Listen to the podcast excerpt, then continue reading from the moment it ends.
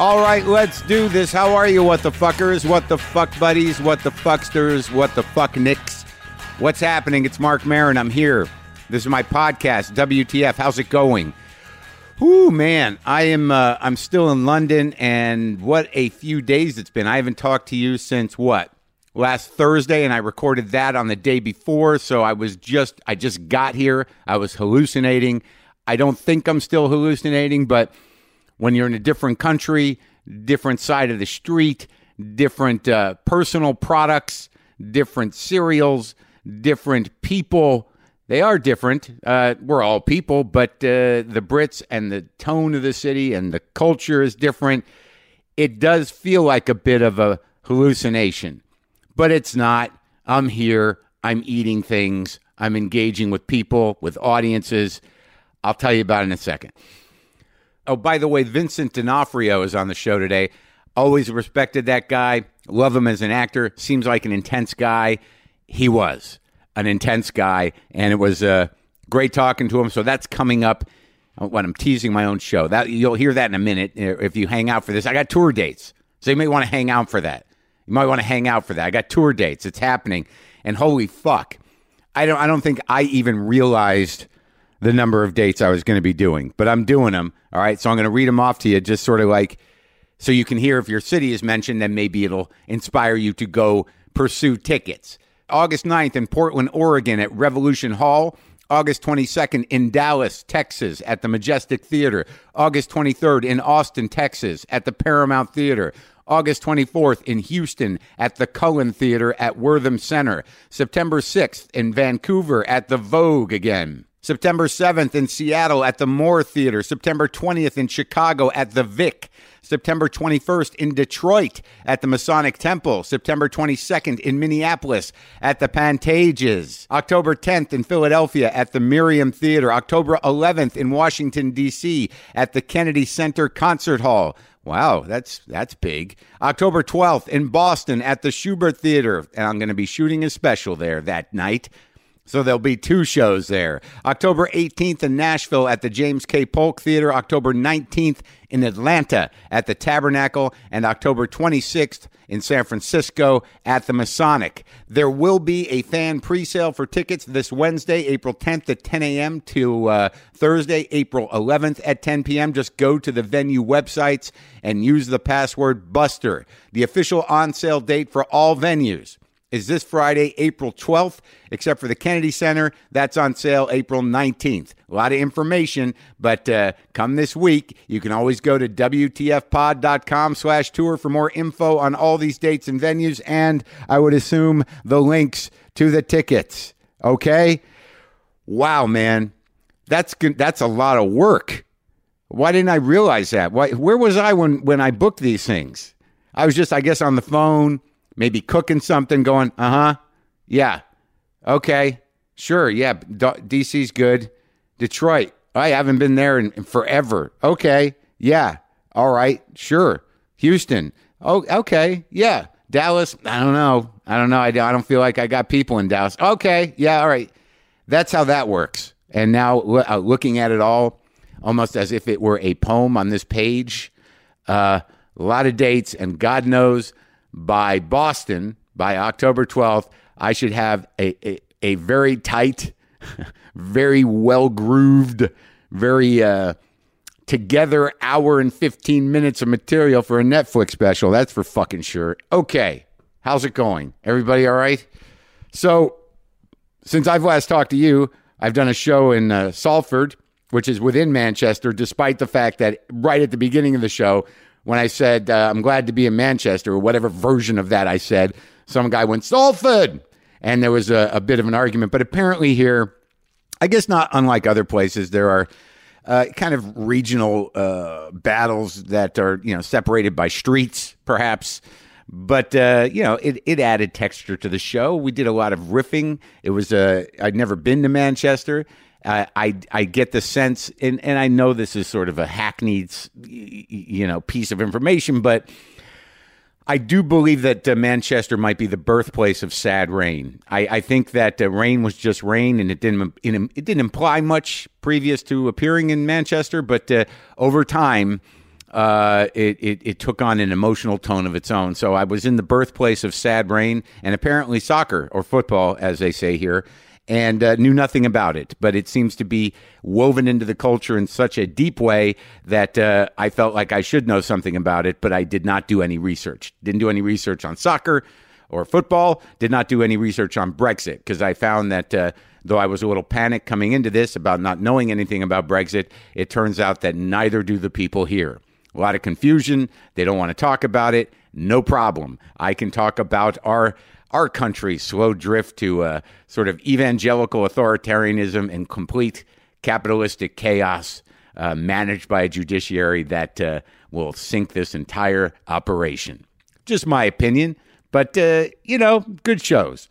I get there, I get to places, and it seems to me that I, you know, if I want to go to a museum or something, I'll do it. But I was tired, I was jet lagged, as you knew from the last time. So I, I got up, I tried to find a place that had healthy food. I ended up in the basement of a Buddhist society or a Buddhist center in the middle of Manchester. And it was just this old style, strange little wooden table, hippie joint that looked like it'd been there forever. And it's very interesting about people is that the people working at the Buddha Center, which was sort of a you know it was a it was a paid gig. I mean, it's a you buy the food, but it had a sort of um, kind of communal uh, health food uh, vibe to it, and it's just it's interesting the people that gravitate towards maybe Buddhism or the Buddhist Center or whatever you think that might be. Uh, y- when you when you go there and you see them, you're like, okay, all right, yeah, I think you you, you kind of need to be here, don't you? You need to be here. Look, it seems to me that contemporary Buddhism or whatever that is, and I'm not, I don't know much about it, but. It's one of those options where, you know, the wheels have really got to come off, man. And, you know, and if Jesus was driving that train, It didn't work out. So you needed something simple, you needed something basic, you needed something that was pretty much uh, not confrontive in terms of uh, deities, and uh, and you just took your fragile self and you, you found a little place and you got a little peace. And now you're you're serving me some quinoa and cabbage salad, and and you know, God bless. I, I- I'm glad you're doing okay. Take care of yourself. I worry about you. I've known you for 40 seconds. So after that, the day of the uh, the show, I decided to go get a shave because there was I just walked by a barber. They're around. They're around in the states. You figure everybody knows how to give a nice close shave, keep the stash, bring the soul patch back, get rid of the beard. Don't need it. But this guy was uh, seemed a little tentative. Not a great experience. The tentative shave. The like it literally felt like eh, I, he might have even said it when I said, "Do you do shaves?" He's like, "I, I can do it. I yes, I, I can do this. I yeah yeah uh, yes yes uh, yeah we do shaves." Um, and he, he did it. He was very precise, but it was not comfortable. It was not usually you re- relax into the ritual. You trust the guy. You, you get nice hot cream on your face. You get a hot towel. There's a sort of a meditation calm to it. It, it- it's another form of Buddhism, I guess. Not really, but you do surrender and you relax. But not so much this guy. He was doing it in small patches. He put little dabs of cream on, and he was right up on my face, doing it very carefully to the point where I was very conscious of relaxing my face because I was afraid if I tightened my face, he would cut part of my face. Um, but I was, I was, you know, I was really cheering him on in, in my mind. I was like, come on, buddy, you can do this. I want you to have this experience.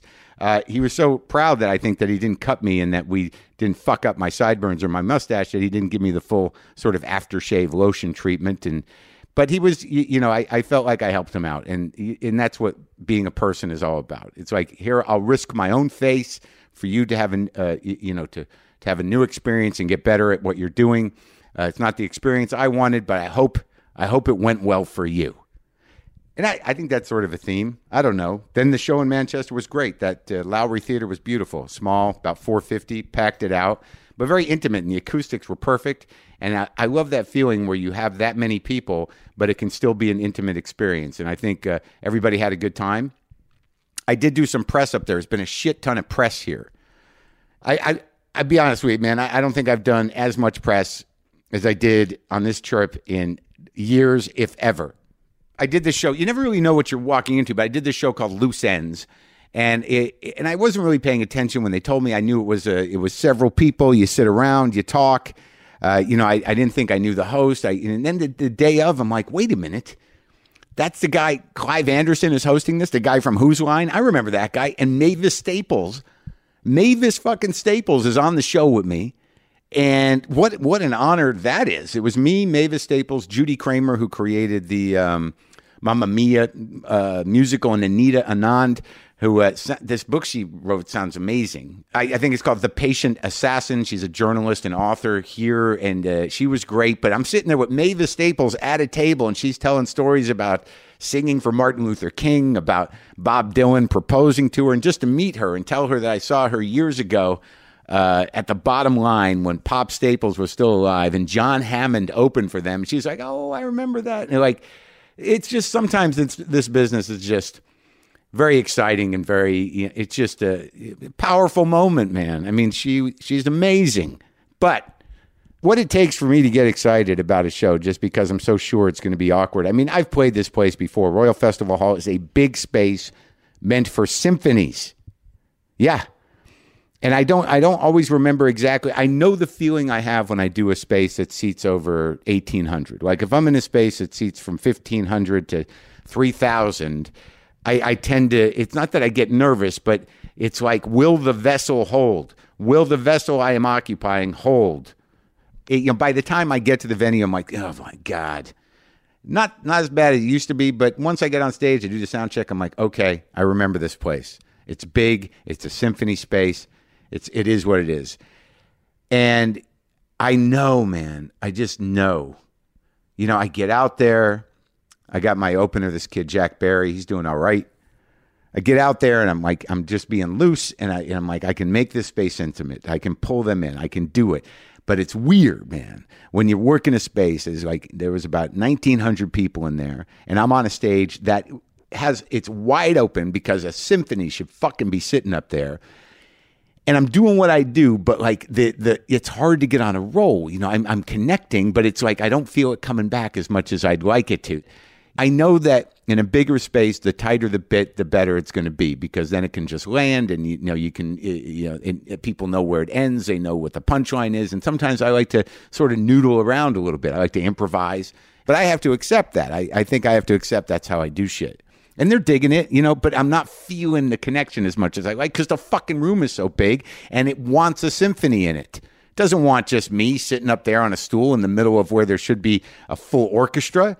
The space doesn't want it. It's fighting me.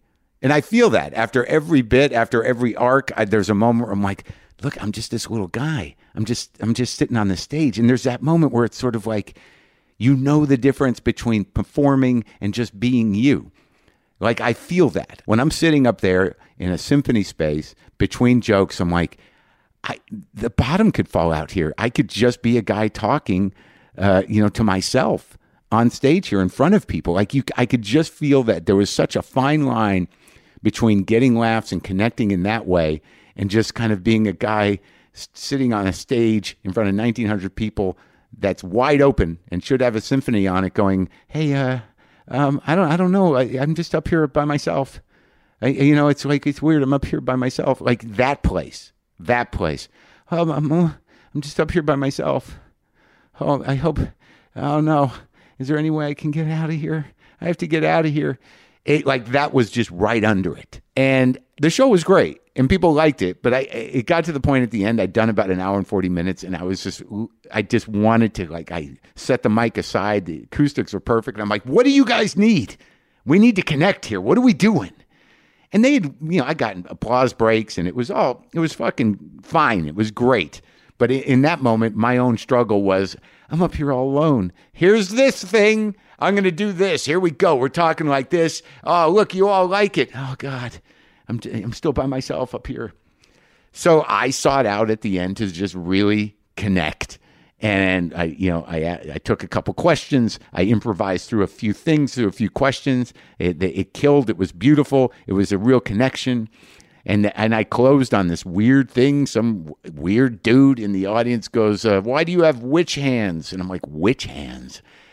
And somehow or another, I physicalized witch hands and I cast a spell of love on the entire audience and I threw a bad one right at him and it just got this huge laugh. And I closed on what was essentially a improvisation on witch hands. And that was like a high point. Like that, you know, after almost two hours up there, I'm like, oh, thank God for witch hands. Whew. So tonight I go to Birmingham, uh, England. If you if you if you haven't gotten tickets and you're hearing this, I think there's a couple left. Um, what else? I want to thank the the British audiences. Just tremendous, uh, great people and and great time. And I'm very grateful uh, that they came out and experienced that. We connected. We engaged. So now Vincent D'Onofrio, I had to remind him that uh, we met before, and he kind of remembered meeting me. It was a it was a fairly traumatic event. Uh, he didn't quite remember it as specifically as I did, but it was interesting to bring it up, and it was great to meet him and talk to him. The the film he directed called The Kid, starring Ethan Hawke, Dane DeHaan, and Chris Pratt, is playing in select theaters. It's a western. It's a, a sort of like a a kind of sweet western story. It- he inserted a coming of age tale into the you know the myth of Bill, Billy the Kid. He just sort of it was added in. I, I don't know that kid Dane DeHaan, man, he's something else. It- everyone, Chris Pratt. I didn't even know it was Chris Pratt. It was anyways, but you know Vincent from Full Metal Jacket, from the crime show he was on, from some other. I mean, he's an intense dude. From the player. Anyway, this is me back in the garage talking to Vincent D'Onofrio.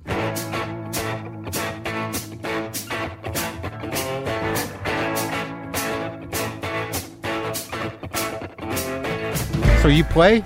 I mean, guitar. I play a little bit. Yeah, I mean a little bit. I'm not that great a player, but I do have more guitars than I deserve. yeah, I do too. But Like like, we all do. Yeah, do you buy? You buy him though.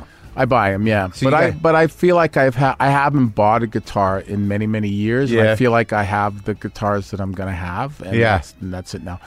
I feel that way too, but like you know, sometimes, like if, like I said, if I can get them, like I've got a, few, a bunch upstairs that I've uh, acquired over time. Like I've like Jay Maskus gave me uh, his signature Squire. You know, I don't play it much, but I like having it. Yeah, I have a little Squire. You do? Yeah. You like it? It's, yeah, it's like a. I don't know. It's always they've always remind me of like a. Uh, you know. Old timey Yeah, old timey. uh, Fe- pop femme group. group. Yeah, yeah, yeah, yeah, yeah, Yeah. yeah, Haircut rock kind of like you know, like old. Uh, but wait, do you live here? no, in New York. So you know, I know where we met. It was a bad night. Was it for you? You you don't remember? You- Where do you think you met me? Oh, maybe we don't. Maybe I don't remember. I was a friend of Janine Garofalo's. Yeah. And she took me to a show. Yeah. And you performed. Okay. But was that the show where I was attacked on stage? Yes. So yeah, that's a bad night, isn't it? yeah, I guess. I mean, I didn't realize I didn't realize the extent of it. Right. How much control you really had of it though. Oh no, well it was kind of tripped out, right? So you were there. I remember because it became sort of dreamlike because you Yeah. were you you were just sort of there, and I'm like, that the guy's an actor, you know. So it was like, is this real? Yeah, the guy lunged at me. Yeah. yeah, because I was poking at him. Right. and you know he jumped up and he, he tackled me and then a couple dudes got up there flanagan who owned the place and dave rath the manager they pulled him off me everyone that, what was amazing is how quickly everyone dispersed Yeah. in that moment Yeah. you know who else was there the uh, the guitar player and uh, uh, from foreigner Oh, really? yeah he was, he was there too Well, the But people that were close to the stage moved out of there fairly quickly. Yeah. But we had great seats for the whole fight. it was really more of a wrestle it was It like wa- it wasn't well- even a, i don't think the guy was a fighter he just had an emotional reaction because we stood each other off i knew the one thing i knew as a performer was like you know f- number one i'm the last act and and you know i'm certainly not gonna you know puss out Right. you know, i'm gonna have to take the hit you know I'm- or whatever Yeah. or yeah. you know i'm in front of people Right. and uh, and I took it, and then it got broken up, and then the, everyone went outside, and I, that's when I saw you. My shirt was ripped open a little bit, and and he came around and apologized. It was a weird night. Exciting? Do you think it was part of the show? Well, I didn't know the extent of it, Yeah. you know, because Janine, I don't, I haven't seen Janine for many years, but she doesn't, um, she doesn't, ta- she doesn't talk for no reason. Janine. Yeah. she's, you know, she, she like, so I didn't really quite understand the whole deal of what was going on, and I think I was probably stoned, Yeah. and as well, and Yeah. that didn't help. Yeah. And and I actually, I actually do, th- I actually thought you were funny. Yeah. I was funny. Yeah, and that was the main thing. Oh, good. That's the memory you Oh, took yeah, away. yeah. Well, yeah, it was what it was. I was doing a joke. I was a bouncer when I was a kid, so Oh, really? Like that that wasn't like a big shocking thing right, to me. right. It wasn't menacing, right? No, yeah, it yeah. wasn't like a crime. Right, right. Didn't seem like a crime. It was or just anything. some drunken bullshit. Yeah, yeah. yeah. No, I wa- I was doing a joke that had suicide in it, and the guy got freaked out. And then, like you know, and he, he said something like, you know, don't do jokes about suicide. Oh, Yes. And I was like, why? Did you just lose somebody? It was like a little callous, but like, why is he interrupting my show? and like you know, maybe I had it coming, but it turned out the fucker comes around, and he he, he hadn't, he hadn't lost anybody, but I think someone was depressed. He was feeling yeah. I don't know. He popped. He, it was, popped, yeah. It wasn't like he wasn't a guy trying to prove anything. I just like my tone got Could him. be and could always be the most righteous moment of his life. I wonder. Yeah. I haven't heard from him. I've talked about it a couple uh, hope times. You never know. right, right. But, but maybe he has good memories of it. Like I stood up and then we made amends, and Yeah. I don't know. Yeah, because I remember what what happened was outside when everyone was outside, and you know I had walked outside and people were trying, and then the guy pulled up. He left and he pulled up in a car with his friends and got back out, and there was a sort of like, "Hey man," I'm like, "I'll deal with it." Big hero with ninety people behind me. So, like, I, I worked it out. Where were you a bouncer? At every uh, Studio 54 when I was very young at the back door, and then um, How old? How like, old were you? Like 18 You were at Studio 54? at the back door though, not the front door with all the Oh, the back door? Were you- Yeah. So Which you was- saw a lot of people bolting out to vomit and pass out? where you had to like the people were coming in from there too and, and leaving there but yeah. Yeah. it wasn't like the whole scene in the front yeah But this was at the heyday? yeah Like in the 70s? no no the, the 80s? second time the second Oh, time it oh, okay. opened. Yeah.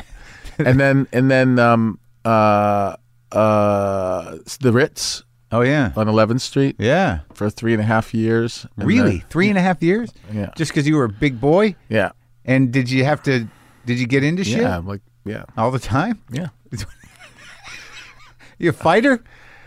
well i mean you know i mean not like it's not like something i you know look for yeah. You don't start shit, no actually, but you'll, I don't. you'll, you'll, Yeah. you'll, you'll deal with it? I can deal with it pretty. I, I've always been able to deal with it pretty good, and I don't. Uh, I don't mind being punched. No. No, But do you, that's but- like an important thing. I don't know that that's on the resume for bouncer. You know, like I, I mean, well, you should be. The I guy. think you should know that going in. You're gonna It take a shouldn't be punch? on the resume, right. Yeah. but but you usually, but you have to transcend the punch and maintain order. Yeah, I always say this. Like, this is what I say. Okay, I'm ready. Take your time. On like the other day, I was on Twitter. Yeah. and somebody asked me, um, "How do I? Why do I handle? How do I handle the trolls so well?" Right. Yeah. And I said, because of this, if you can be hit multiple times in the face and the body Yeah. and not care about what it might be doing to your face or what it feels like Yeah. and still main and still maintain focus, Yeah. then trolls are nothing. Right. So, that's a philosophy of life. Yeah. Get punched up until you can't see straight. Yeah. And then uh, you maybe you sit down. Yeah, and I and I always thought that that was one of the. Th- I knew that the best, the guys, the best fighters that that I knew were Yeah. were that type of guy And wh- why do you get trolled a lot? Are you doing? What are you putting stuff? up because I'm a liberal. Oh yeah, I was, and you're vocal on Twitter, and they About- come at you. yeah. just like that weird kind of like pile on of garbage people. Yes. the garbage people pile on. Yeah. But uh, but did you grow up in New York? I no, I was uh, born in Brooklyn, New York. Yeah. and then raised partially there, but then my parents got divorced and we moved to Florida, what part? to a small town called Hialeah, which is outside of Miami. Oh, okay, yeah, Yeah, Yeah. and, yeah. So I went to most of my schooling there, but I spent every summer with um, my family in Brooklyn yeah. my whole life. like a bi- was it So Ah. big it was family? sort of like a ne- yeah. So I sort of yeah, aunts and uncles and Yeah. I lived in my grandfather's house and so big Italian family. yes, very very very Brooklyn Italian. yeah. Really, like old school Like food very old everywhere. school, yeah. Yeah. Some of them were like extreme racists. Oh yeah, But most of them were very my my grandfather had a lot of integrity and his side of his family had a whole lot of integrity. He was an upholsterer from like he made his way th- in Yeah. New York from Italy as Yeah. an upholsterer oh wow, and had a company and the whole deal. oh yeah. So like Yeah. couches, chairs, Yeah. whatever. Drapes, Did everything. he have? A, uh, was he from Italy? yep. Wow. So you like like third generation kind of deal? Yeah. And that was on your dad's side? That was on my dad's side, and my mom's side is from Napoli too. They're both both sides of the family are from Napoli, but my mom's parents went to uh, New York, but Yeah. then immediately went to Hawaii and opened uh, the first Italian restaurant called Rocco's in Hawaii. In Honolulu? Mm-hmm. Really? That was smart. Very smart. And they li- they lived there their whole life? Yeah, basically, my mom waitressed in his restaurant, and my dad was in the Air Force stationed in Hawaii, and that's how they met. Hawaii. So you have like a childhood past in Hawaii? Yeah. That's good, man. Yeah, I went to part, part of my elementary school there, actually. Yeah, I think it does something to your brain to have that kind of space and you know that kind of uh, quiet. I think it programs you in a good way. I think Yeah. you have a, a Hawaiian uh, sensibility deep down. That would be nice. my uncle used to, um, the, the scammer uncle that I have, What scam? he his first thing was he used to act like a, he's an Italian kid, Yeah. but he used to he had long brown curly hair, so Yeah. he kind of he could pass as an Hawaiian sort of right, Yeah. pug nose and the whole bit, Yeah. and he uh, used to um, you know get tourists tourists to pay him to climb palm trees and get coconuts. Oh, really? Yeah, he Well, used to make a bundle. He was like like ten. That seems like an honest dollar. It's not Yeah. quite a scam. I mean, he's actually doing something. Yeah. Delivering the goods. Hmm. so okay, so are you? The, do you have siblings too? Sisters, yeah. Oh, really? A bunch? I had three, now I have two. Oh, sorry. It's okay. But uh, when did you start doing the uh, like? Did you come with the acting thing? But did you like? Was anyone in show business? I mean, how'd No. you get him introduced to? uh, Well, my dad was my dad used to do theater, like community theater. He was and an stuff. actor? Yeah, yeah, and a director, and uh, and uh, uh, you know, he always belonged to a community theater in in, Florida, Florida. like a little place, like old people would come and watch the shows. Exactly. Yeah. Yeah, and uh, like, did they do like a children's show on the weekend?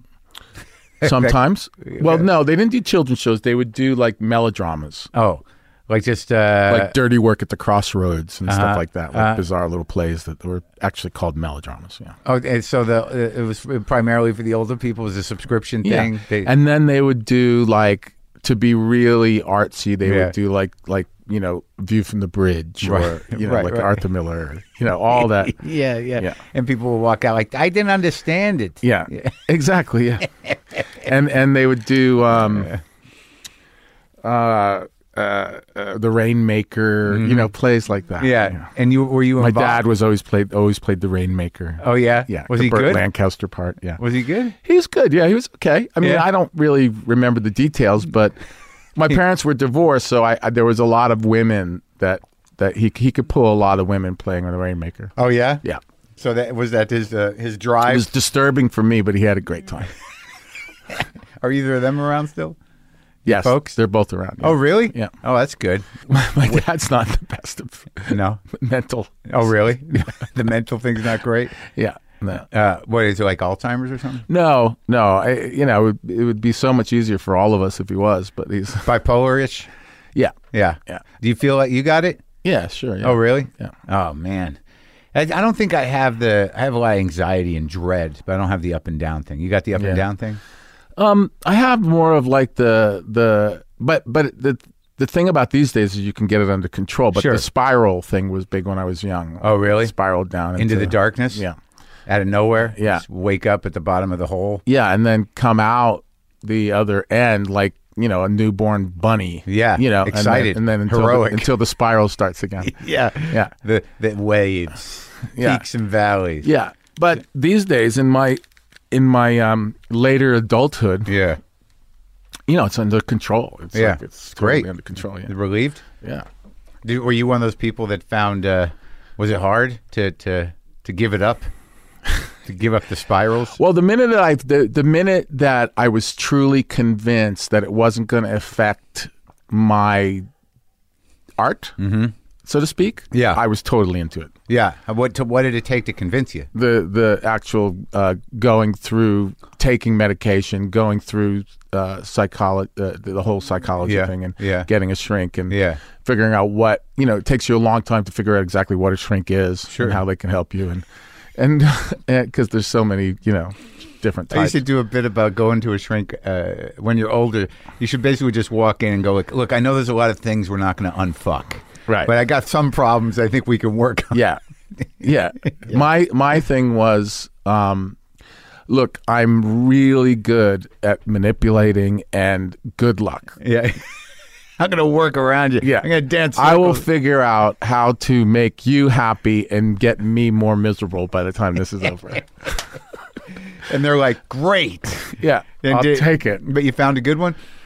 Yeah, for many years, yeah. Oh, good. And that so and then you just started doing that and then doing the work and you realized the craft was in and place. I, I and you had- actually exactly I actually realized that my motivation goes up is, is so much more than it used to be and I'm so much more detailed in my work now than I used to be and I'm not clouded over I'm not in the business for chasing women or all the wrong reasons Right, you know right. I'm in it because I'm actually an artist and I have friends that are artists and they're legit and I can learn from them and be inspired by them and Right. have, and have loyal relationships that last for 20 30 years and so Yeah. now that I'm almost 60 it's like I have 30 years of like real art and, And work. real friends Yeah. and real work. yeah. Oh, that's great. So you, like, you, j- all you're giving up is that weird kind of like just for the moment, fucking let's do Yeah. it, let's live on the edge. Yeah. And then like you know crying to some woman for, for months. Yeah, exactly. in some country that you don't belong in. Real- oh, yeah. Yeah. I, I internet. I was never when I was uh, at my worst. Uh, international travel d- frightened me. No, I was uh, I was I was up for um, Oh really? yeah, every country. Oh, that's great. Just w- and for no reason. Oh Mm. man, I, I get to places when- back when I was like uh, paranoid and uh, anxiety ridden. I get to places and be like, where am I? They don't have the right cereals, you know, and it fucked me up. but when did you like? So when did you start doing it? Like w- with your dad or you know, Traveling? No, Or the, theater? the acting. No, so what happened then was is that I just I got I started running lights and building sets and running sound and then at the community theater. yeah. Oh, yeah. so you got a handle on that. And shit. then there was a big uh, flux of Cuban entertainers and artists that came into the Miami area. Yeah. You know, from Yeah. Cuba. Yeah.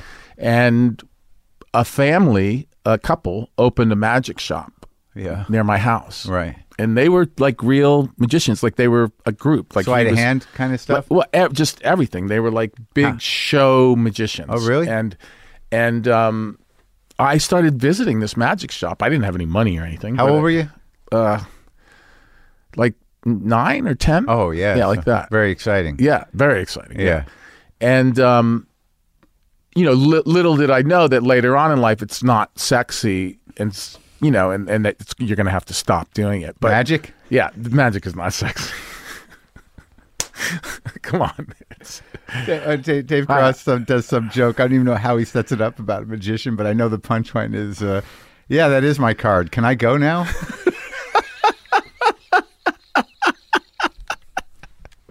it's so true. you don't Though. even need the setup. Yeah, yeah, it's funny. yeah, But but so the point is this is that they brought me out of my shell. They, he taught me magic. Yeah. He taught me he he gave me pamphlets for free so I could build my own tricks rather than buy them from him. Uh-huh. Because they're just metal welded together. It's like, Right. you know. It's like Yeah. you just get- I had a neighbor that was a metal worker who, who built and another well, like rings and stuff. rings and cans and Oh, yeah. things, you know, and scarves and Yeah, things yeah, like that. You yeah. didn't have to buy it. You can make all that Yeah. shit, you know. Fabric, you know, Right. felt. you Yeah. know. Yeah, you just go felt buy is it. like the cheapest material in the world. Yeah. Everything's made of felt in magic. So it's like, It's a nickel. yeah. Yeah. Yeah. So um, then I started doing magic and I got really comfortable on stage. Oh. And I could walk out on stage and just do anything. I didn't have, I didn't even think about it. And then um, one day, you know, I got interested in girls and I thought, mm, you know, this, this is not. This is not sexy, and and this ain't gonna work out. And Yeah. and then I so I thought, what what what can I do? I don't want to be a, a thug, Yeah, you know. Was that an option? That was an option. Yeah. Yeah. Hanging around with the wrong guys. Yeah. Uh huh. You know. And uh, uh, so I didn't want to do that because it looked it didn't look I, I would always cons- you know, at a very young age I always would look at myself way beyond that age. Like Yeah. what am I gonna be like when I'm like 20. old was Yeah. like thirty. like- Right. and it never looked good. Yeah. Like for some reason, it never looked good. And I thought maybe I should be an actor because I can actually see guys that are that age and they look like they're okay. Yeah. You know, Yeah, they're acting. yeah, they're acting. And so, and so if I'm, um, one of the places that you act is on stage and if I'm comfortable on stage, maybe I should try to do it. So then without anybody. I didn't do it in high school. I didn't do it. I wasn't even like I never talked about it or anything. Yeah. And then I moved back to New York and went to the American Stanislavski Theater You, Company. you moved to, back to Brooklyn? I moved to Brooklyn for a little while With the It's tr- family? with the uh, very religious and not The Catholic racist? yes, yes, Yeah. Okay. Uh, and then and then uh, got out of there as quickly as I could. And but I but I was studying the whole time at with this uh, company called the American Stanislavski Theater Where'd you end up with your first place in the city? down on Fulton Street. Oh, yeah? My sister, my best friend Steve Marshall, and I we got a one bedroom, and then I built partitions to separate all the rooms, and we lived in there. So the American Stanislavski In- Institute, that's not the actor studio.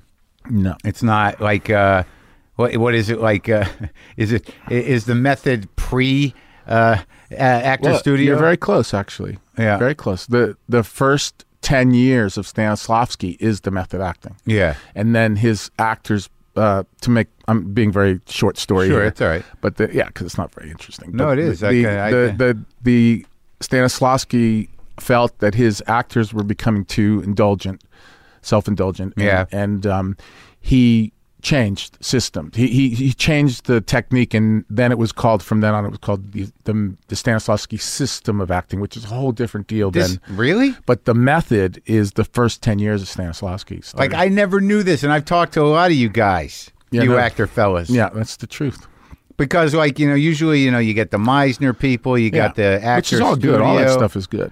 you know but like i didn't realize that uh, stanislavski realized these these self-centered monsters Yeah, they i have to thought they reel were them in monsters. Yeah, they're the monsters that he thought they were are to me the best actors out there, like who like Monty Clift. Oh, you know, yeah who else and and many many many other Oh, actors yeah. from actors from that generation Yeah. yeah right Yeah. wait wait wait who They were was, so ahead of their time.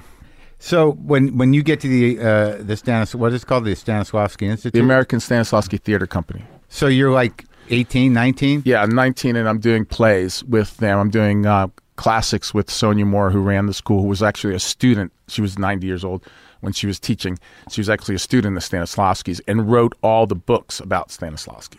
what, i don't know what- when when did stanislavski die i mean what was his Oh, life? I don't know the year. but like it was like before movies or what no, no. Oh, yeah? No, He was around that yeah, long? you can still go visit his his um his uh, study and stuff in in in Russia. Yeah, and you and you teach at that same place now.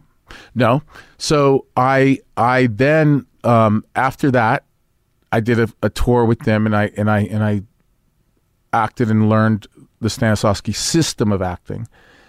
I still, because of all my reading, wanted to learn method acting, huh. and so finally, a teacher from Actor Studio Yeah. uh, took me under her wing and taught me for six years how to be a method actor. Her name is Sharon Chatton, and um, she was of the Actor Studio. I'm a lifetime member now, and of the Actor Studio. Yeah. and um, I also teach at the Strasberg Institute in New York, where Yeah. we teach NYU students, and Which one? Which what do you teach? Which method? I teach the method. You teach the method, as, not the Stanislavski Strasberg method, yeah. system. Yeah. but I do, I do talk, I do because I use it in my own work. I The use system? both. Yeah, I use- Consciously. consciously use everything in my own work. Yeah. But it's not like one of those things, like because like I talk to actors, I try to isolate things. I try to basically get myself a, a an acting education because I'm, 'cause I'm doing a little acting now, and uh, y- you know, like I've talked to people about it, and a lot of times it's a little vague in terms of like, well, you do, you know, you do that, you take some of this, you take some of that, and you mash it together. But the way you're talking, there there are tools you apply every time there are tools that I apply every time consciously, consciously, huh? and they would be very helpful for you, What are they? especially for you. Okay, are you going to tell me? Well, I'm not going to make the podcast about that. No, I'm not going to make it about that. A couple pointers, Yes, I can tell you and, and then we're going to talk. to that you speak not from your head but from your stomach and your heart only. You never speak from your head. Oh, So anything that's going on in your nervous system Yeah. right now, this Yeah. second, Yeah. whatever you're feeling, right. try and speak words only through that. So- and, and however it comes out, Yeah. let the words just fall out of your mouth and however it comes out I feel like I'd be crying a lot. well but but that you you you'll cry until you don't cry anymore and then and then you'll be fine. we're talking 55 years of tears. Dude, that's okay. I taught last night until one o'clock in the morning In New York? here. Oh, My teacher, my mentor, Sharon Chatton, who I was telling you about, she now teaches here. Uh-huh. And so when I'm in town, I take over. I've taught three classes since I've been here for the last week. and were they four hour jam sessions? One is the Saturday one is three hours, and the rest just go on until everybody dies. Yeah. Yeah. Everyone dies from crying Yeah, and feeling. being pain. Yeah, from being self-indulgent. But when you apply it to like a role, well, here's my big question. In, in- honestly speaking, just from like you know being on the job, yeah, when you're in character, are you do you do you have consciousness of yourself? of course. Okay. Yeah, So- I don't drink like I, I. I'm not Daniel Day Lewis. Everybody has their thing. Okay. that they do. Right. And I'm not sure what he does. I only met him once, very briefly.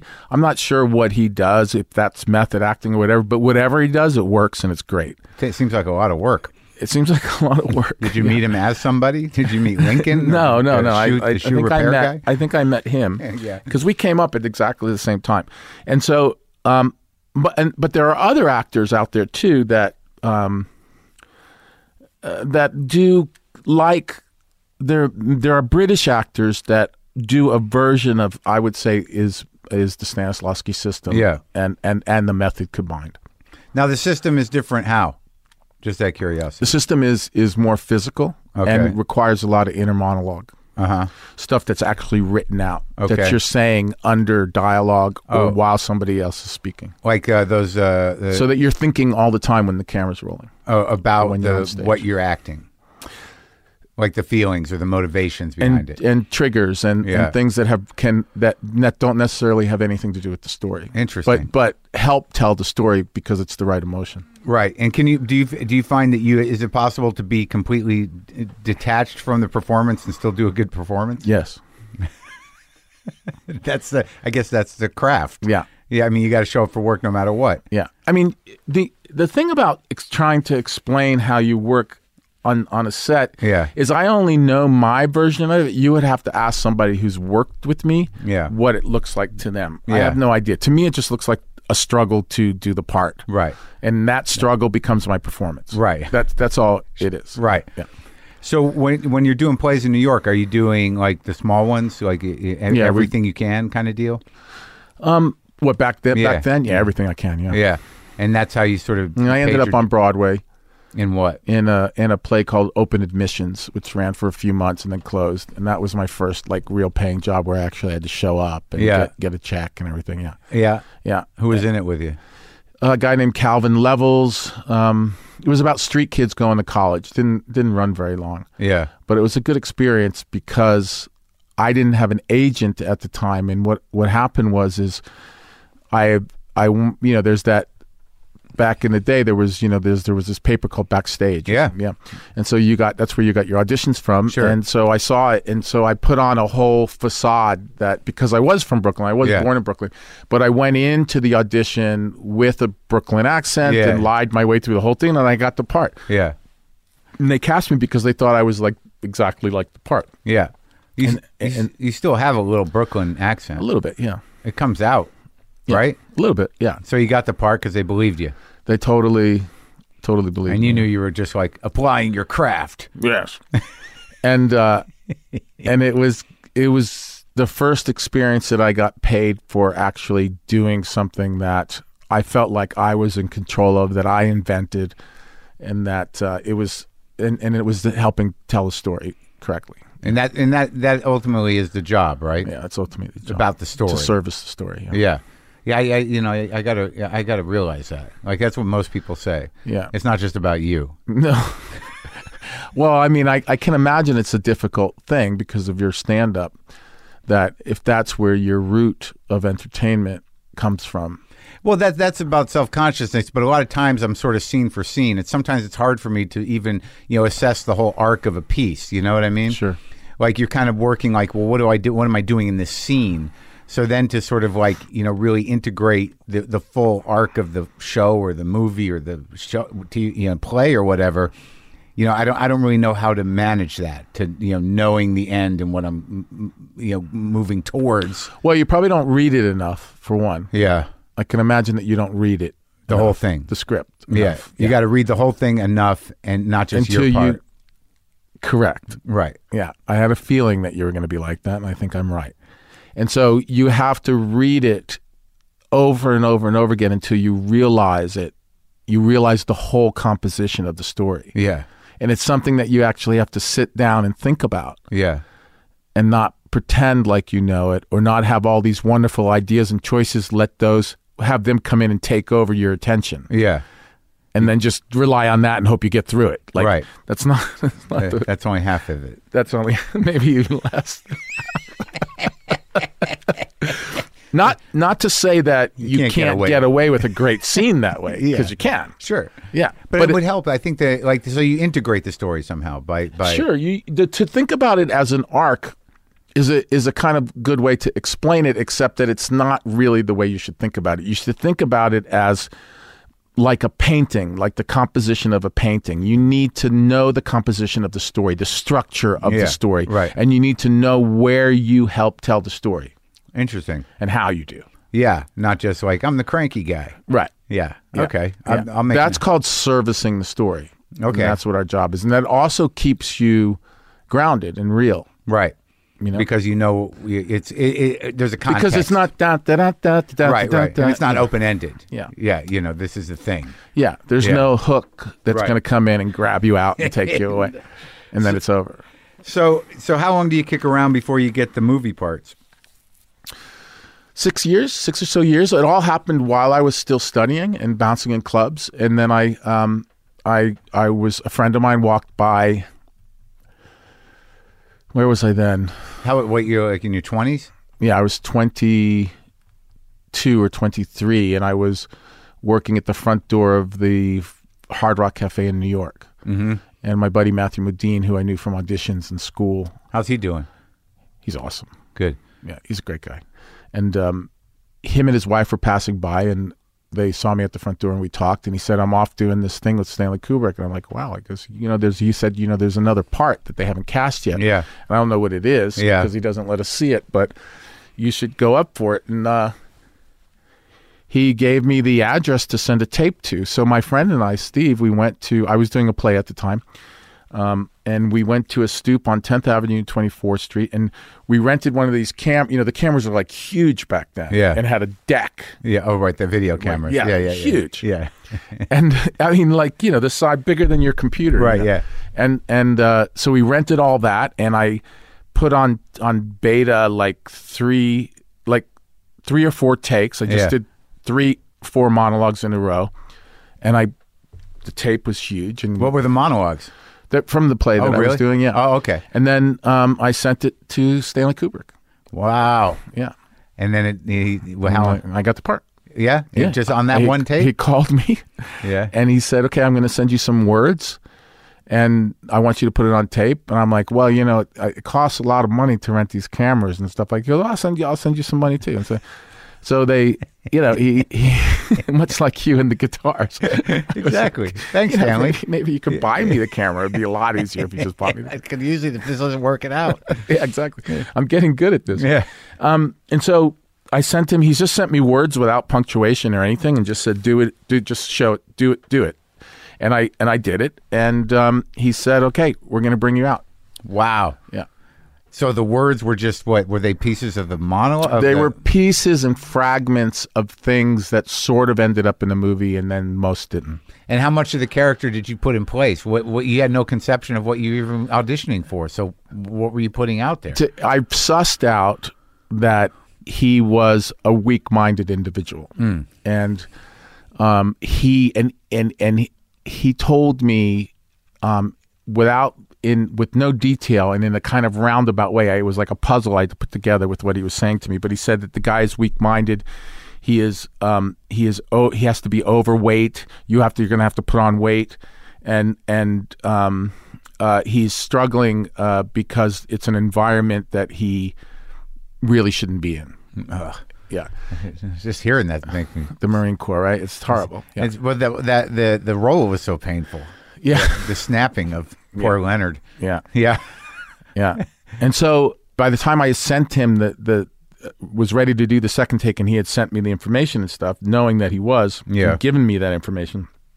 I put on probably like five or six pounds, you know, and I Yeah. did it without my shirt on so I could show him that I gained a little weight. Yeah.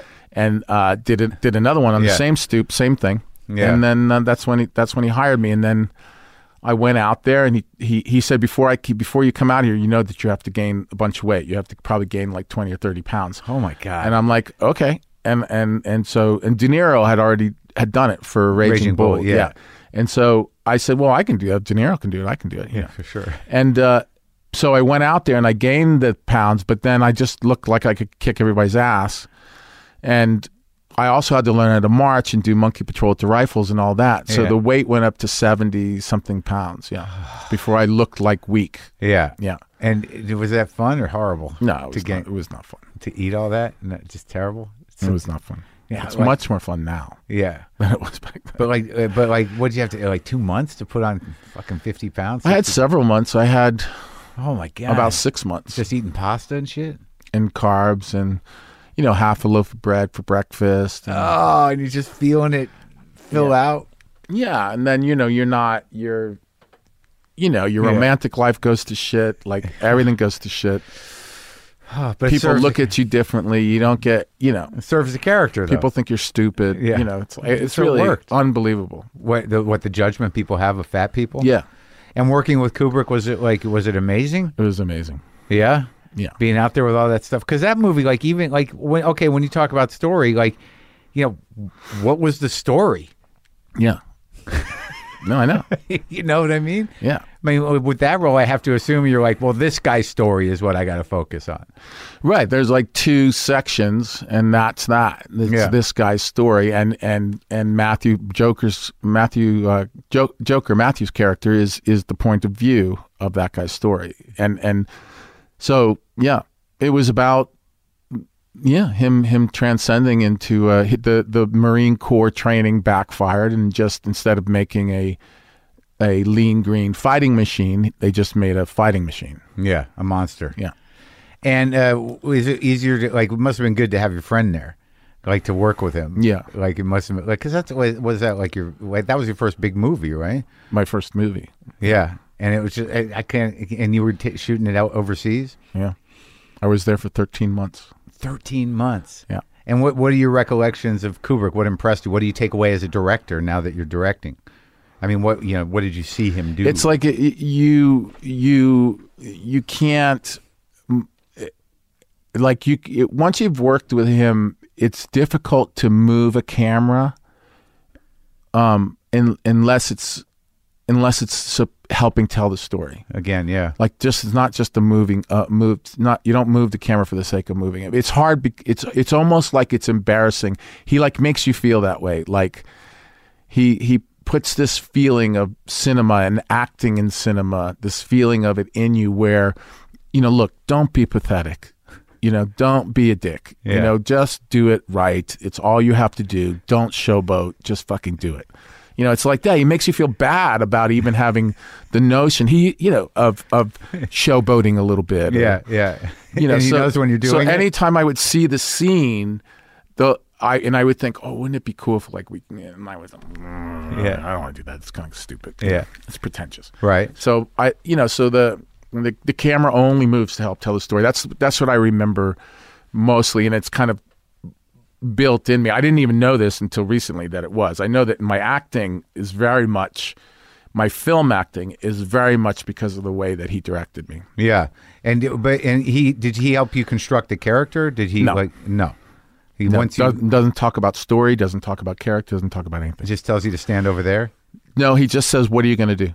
Oh really? Yeah, and then you do it, and then you do it again. And he said, "You guys have to do it faster than that, or better than that." Mm. And it's like, um, can you think of anything more interesting than that to do? He'll say things like that.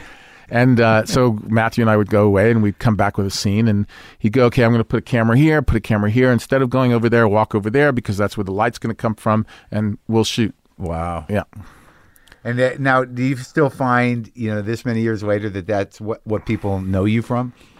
Yeah, a lot of people know me. Yeah. Yeah, yeah. and and then the other people from the uh, especially Marines. oh yeah Yeah. do they love that movie Yeah. Uh, because I think they show it in the Marine Corps. really Yeah. as, as what A- as an example As like a bell, warning bell. I think no, that it's it's um it's the one thing that that lifers, you know, military lifers and law enforcement lifers, it's it's a movie that that's very big with them. because they see it as something that you know as a cautionary tale but also uh, an example of the discipline necessary to do the job Exactly, because I they always say to me that it's the most uh, life like real version of of Paris Island that they've ever seen. oh yeah Yeah, and that that guy just passed away right the Lee. Yeah, yeah he was something he was a trip. so so that starts the whole role for you the like the role of I haven't work. stopped working since. I know it's crazy how many like when I look at how many movies you've done. Do you just like how do you decide what to do? I just do it. You do? Well, I mean, it's like if it if it's something that I haven't done before, I'll do it. You know, But like there was some like do you find like like, like Mystic Pizza that broke who was in that? That was was that Julie, Roberts, Lily Taylor. it was a big movie for that generation, for your generation of people and you were part of that cast and Yeah. now we're at that time in in the sense of your career did, did you have a, a a thing you wanted? Did you want to be a movie star? Did you want to have the track? Well, I knew that they were making a lot of those Brat Pack films. Yeah. and they they were cool, I guess. But Yeah. it wasn't. That's you know that's not what I wanted to do at the time. yeah. And I I think about that often. Actually, I think that I might have been um, I might have missed out on having some fun. Yeah. You know, Cuz you were but- serious? because I was too serious. do you look at that in, through the in, uh, through the lens of, of maybe your, your mental issues at this point? My it it could have been. I think it was. Yeah, I think it was this kind of yeah, this kind of feeling of I I have to be this other kind of person. I can't be that kind of person. The romanticization of the troubled artist. Yeah, Uh huh. yeah. And so I was uh so so that Mystic Pizza was like a big decision for me because I I thought okay if I'm gonna do this Yeah. I'm gonna have to figure out a way to incorporate the way I approach a character and how what I think of acting into this little romantic comedy, which I just heard the uh, literally I just heard the the phrase rom com. Yeah. Yeah, You just heard it? I've never heard of that before. I one of the student, uh, m- one of the people in class said it last night, and I said, "What's a rom com?" And they, they actually told me. I had no idea what a rom com was. Just an abbreviation. yeah, just- but I'm not big on um, Well, I think rom- that mor- rom-coms. No, I get it, but I think but I think it's also apparent that you know because your your presence and your talent is so specifically yours, and you bring a lot to a lot of emotional and psychological life to like even the most you know mundane parts. Yeah. that like that. I, I imagine at, at some level that might have been a hindrance. Yeah. That like you know that you were sort of like well you're going to do independent movies because you that's how you're that's that's what you're cut from. That you know you're hired to be like you know that guy Yeah. yourself. They, they're not going to, you know, you're not the lighthearted goofball, No. and it's not going to happen. No. I, and and you know we've um, we've tried you know we've tried um, I've tried Yeah. and and had really good time Like which But movie? like Harold Ramis brought me in to do um, uh, Stuart Smalley oh yeah, yeah, yeah, Yeah. The Franken's movie. yeah Franken's Yeah, film yeah, yeah. I played his brother in that Oh, right. That's and right. the, Yeah, yeah, and yeah. the two and the two of them taught me some stuff Yeah, yeah Harold was like a, amazing guy I forgot you're in. Yes, exactly. Yeah. and so that was like that was like way way far from anything I'd ever done. Like way way far. And I think Harold just enjoyed the fact that I was like a Martian on his set. You know. And they but I listened to everything they told me. Yeah, yeah. Well, I mean, you've played killers, you've played cops, you've played, you know, I, I mean, eh, what do you think it is like w- when you when you have to do li- something lighthearted or something simple or, or something that the you know the the story is really about uh, co- just being funny? I mean, d- it it must feel incredibly limiting on some level. Um yeah. I, it doesn't feel limiting. It feels foreign. Oh yeah, Yeah, but Okay. not limiting. I mean, I can I, I understand the idea of uh, I riff myself. I just don't riff in funny ways. I riff in other ways. I I like the idea of of um, experiments, and I like the idea of being spontaneous. I like the idea of timing, and and the way to ma- how to make things land. And Yeah. I like all that. All that stuff really interests me a, a lot. Yeah, actually. well, I mean, the two records that I listened to, I had one on vinyl. I went, went looking for it the other day because I have a lot of vinyl, and I had I had gotten it at some point, but I couldn't find it yesterday. The spoken word records, the Yeah. uh, the uh, Slim Bonehead. Slim Blend and Volt stuff. Yeah. Yeah, yeah. Is that like is that what you mean by riffing? Is sort of moving through words and, and movement and- Subconsciously and and- yeah, and Yeah, with I- some music, Yeah. kind of the beatnik tradition. Yeah. Well, the words the words come first, yeah, and then the music is composed by Dana Lynn afterwards. yeah. She seems like sort of a genius. She is a genius. Yeah. Yeah, it's kind of amazing the musical geniuses. yes, she's unbelievable. I mean, Dana's uh, you know, she plays name the instrument. Yeah. and, and she's a composer. You know, she's like the real deal, Is she like a savant music? Kind of like she just can play anything and just has it. P- pretty much. And so- she writes. she writes and composes music. Um, in such a, a, a an enormous amount of it, especially 'cause I'm delivering her stuff constantly because I write these things. con- There's stream of consciousness. So Yeah. I, you know, I just wrote one about a frog the other day. And, Yeah. and you know, it's like she's already written, composed something. You for just send them over. I just, yeah. what do you think? Yeah. And she'll just I don't like- even say, what do you think? She's probably- she just sends something back to me because she says, I'm pissing myself laughing. It's probably fun for her. Yeah. But it, it does seem like like you know like with um, the player, which is another of my I love that movie. You got to work with Altman, but also the Abby Hoffman movie, which you did with Janine. I mean, these characters are are you know sort of like you know raging characters. Yeah. Yeah, and you do you find that uh, how is your anger situation? My anger situation in the last 10 years is really, really, I, I don't think I'm angry anymore. It goes away, right? It's something about age too. Yeah. I- I, don't think I'm angry. it becomes like this weird phantom limb. Like you know, you have still have the trigger reactions. Where you're, Yeah. God damn it, and you're like, I don't need to. I actually embarrassed myself of how sweet I actually am right now. Oh. yeah.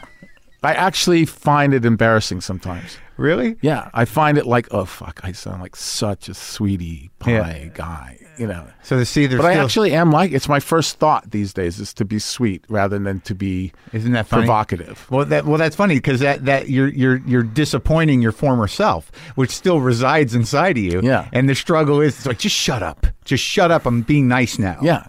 Yeah. And, then it happens naturally eventually. Yeah. Or, or or the or the old side of me is still there and speaks up every once in a while like why are you acting like such a dick you know what i mean you're such a dick this is not you Well, when you're This being is not- nice? yeah when i'm being nice this is not you why would you say that that's not you come on Being civilized. yeah Yeah. Being nice. since when Yeah. You have to do it on purpose. Yeah. exactly You were exactly. out to kill us. Yeah. no, I think I was at my worst when I was doing uh, Law and Order. Really? In terms of the that was the end of the anger. Those were the death Uh, throes. the of- anger ended by that. I, I think that there was a there was I, I there was people on that show, not actors, but Yeah. people who ran that show Yeah. that that taught me my the extent the, the the the the end of my anger. Like I took it all the way Re- oh, at them. at, at them. Yeah. Oh, so you were a problem. Well, according to them, What, well, how did that manifest itself? What were the issues? that- Well, I I was, I was, we were, they, they, they, we were exhausted.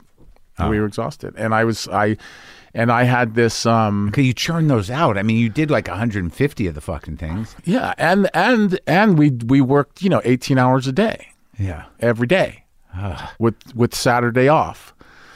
You know, with sun, sorry, with Sunday off. you 'cause got you no work life. Friday, you work until the morning. And you're shooting then for three months, four months, 10 months.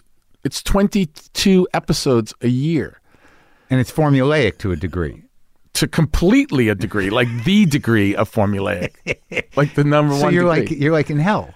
you're you're like in hell. Yeah, the first it's no, not the whole time. The whole Yeah. time, the first few years is you get to develop this character that nobody's ever seen before. Yeah. and that's fun. Yeah. And then all this other shit happens, Yeah. and they start writing to the stuff that you've invented, and suddenly it's not that interesting anymore because they're writing to it, and their writing isn't as good as. It doesn't feel as good as inventing it. Right. 'Cause Right. Right. so there so but then then the fifth year kicks in and then the sixth year and they you know And you can't get out. my god. And you're so you're happy to be out? and it's your own fault Yeah. for being there. Yeah. Yeah, but I mean, a job's a job, and job you know, is a health job, yeah. coverage. You got kids. You know what Yeah. are you going to do? Yeah, you know, those are, exactly. you know, you're grown up now. So that because working with Kubrick and working with Altman are, are big deals, I would imagine, and Ramus. I mean, I'm not going to you know belittle anybody, but obviously, as a film head, that you know, Yeah. for me, like the player, a lot of people think it's different than his other movies. I love that movie. Yeah, me too. And uh, how did he work? You know, what did you learn from him? He How was did- uh, totally open. He loved actors. Yeah. He loved actors coming up with ideas. He was a very honest director. Like, if you came up with something, like the whole thing about my character dying in the water, Yeah. like drowning in like this much water, Yeah. like that was something that I came up with. And on the night, we were all worried whether it was going to work or not, including, including myself. Yeah. And then once we see, saw that it, it, it worked, Yeah. he's like, that will never be your idea again. it just became his. It just became his idea. And I loved that. I was like, you got it, dude. Whatever you say. You know, Al- Altman was totally open. You know, he'd Yeah. walk around with half a joint in his pocket. He he would just most of the scenes were shot on a on a, a baby jib, which Yeah. is like a small little weighted crane with the Yeah. camera on one side and weights on the other. And they would put it on the track. You'd have like five guys, because back then it was cable, was Yeah. everywhere. Yeah. You'd have five guys reeling up cable, and the actors could go anywhere they want. They could walk over the track, do anything, and they're- all you see is these guys with cable running back and forth, keeping the cable out of the shot, and uh, you just did it. So there's a naturalism to it. Yeah, which totally. Because that seemed like a, a pretty tightly scripted movie for uh, some of his more lyrical things Right. compared to it. So, but he still employed all that stuff. Totally, yeah. And it, but he and he did give uh, Fred Ward that, that weird that amazing tracking shot at the beginning. Yeah. It took- took ten minutes. Yeah. So I, I watched the whole movie. This is now the kid. Is this the first feature you directed? The first um, real feature. I've done a couple of experience. I shot a film in my backyard in upstate New York, um, a musical horror. Yeah. Yeah, and we shot it in like five days, and Does this have a, everybody sings and everybody dies. yeah Yeah. Does it have a cult following? I guess so. Yeah. It's pretty, it's pretty weird. the music is awesome. But uh, why, why? I guess my question is, you know, outside of the fact that you were just in the Magnificent Seven, you know, what is it about the western that that made you want to make a western?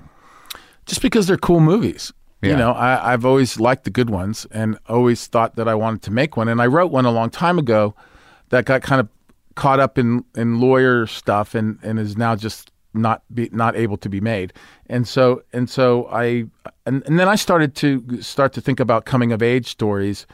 And and then I one night I just said, you know, I got a gr- I, I just thought of a great idea to put a kid, a fictional character Yeah. in between the the factual character, you know, the the um In the story of Pat Garrett and Billy the Pat Garrett Kid. and Billy the Kid. So that story tracks historically. Yes. That that and and uh, so you took that story, you know, the sort of mythologizing of Billy Kid, the reality of Billy the Kid, this weird relationship between Pat Garrett and Billy the Kid. Pat Garrett played by Ethan Hawke, and you thought like, well, I'm going to stick a kid in there somehow. Yeah. to uh, have a rites of passage movie. Exactly. And learn from two different men. Yeah. Huh. And you you came up with the story, Yes. and you, uh, you And I and I found a writer that I thought that was that was the right guy to write it. This guy Andrew Lanham, who and him and I get along fantastically. And so he came. I was shooting the judge at the time with Downey's, and uh, he came to Boston and stayed in the hotel that I was in. And um, he would write, and then he would deliver pages, and then we would go in the room. and We'd write out structure and write out the whole thing. And Oh, it was like- wow. yeah. But I mean, Andrew wrote the screenplay, but the story is yeah. is mine. Yeah. You So know, it was and I that. couldn't The, have done as good a job as Andrew did. Though. but was that the first time you were involved in that process? Yeah, in writing it uh, outside. of Mm. No, your- I had done it with friends for the the uh, the thing I did in my backyard upstate, but but it, but like we had we I knew what it was like to bounce stuff off of people and write. Yeah, And what were the challenges like? y- So like this is like you got a little money here. This isn't a backyard event. You know, you got a crew. You yeah. got you have your, twenty days to shoot a full out western with stagecoaches and 20 gunfights days. and major dramatic scenes and Well, you got some power actors in there. yeah, you would think that you know it would be No, I thought there were. I- fall out of bed and just do it, but No, no, I knew it. No, took I know. it. I- like, but like there, were, you got some beautiful performances out of people. yeah, man, because they're great. They're yeah, great actors. And yeah. you're you and Ethan are friends for years. Mm-hmm. You've done other work together, yes, and and that kid, th- he seems to be a, some sort of like wizard uh, or natural. s- Yeah, he's a that natural. Yeah, Dane DeHaan. he's the is- first. yeah, yeah. Dane is amazing. Yeah. Yeah, I mean, do do you like when you're working with a guy like that? Do you relate? I mean, can Totally. He knows. You know, we both know what we're doing. We're peers, and there's no secrets. Uh-huh. You know, it's like we, we, you know, as far as I'm concerned, I just respect the hell out of him.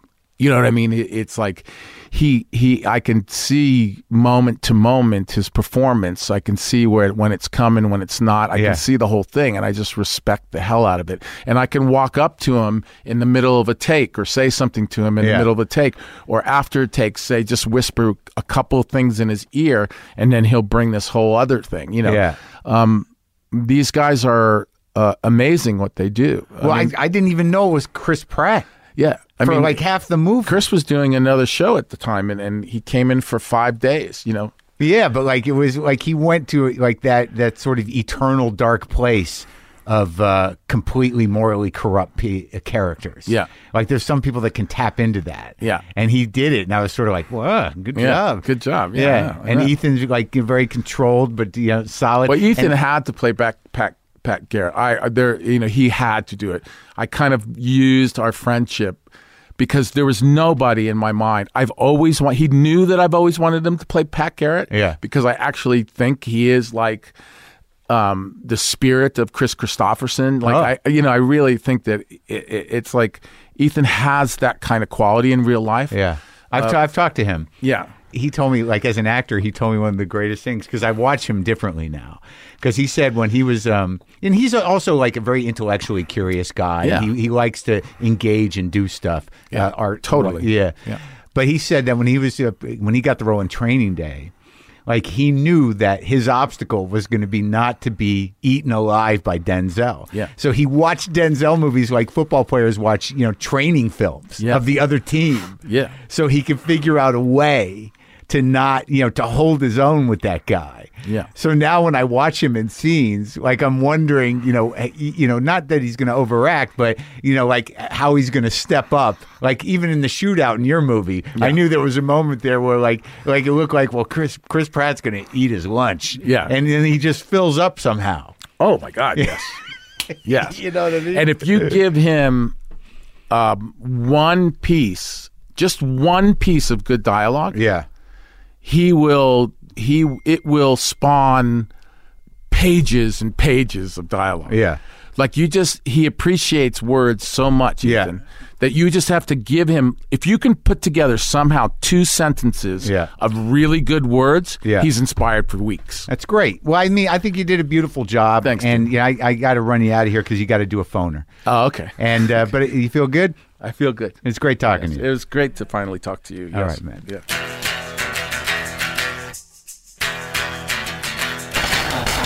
There you go. That was nice. He's intense, though, right? The Kid, his new movie, Vincent's new movie, starring Ethan Hawke, Dane DeHaan, and Chris Pratt, is playing in select theaters. Also, look for all those tour dates. A lot of tour dates added. I got to be coming close to you. WTFpod.com slash tour. Boomer lives!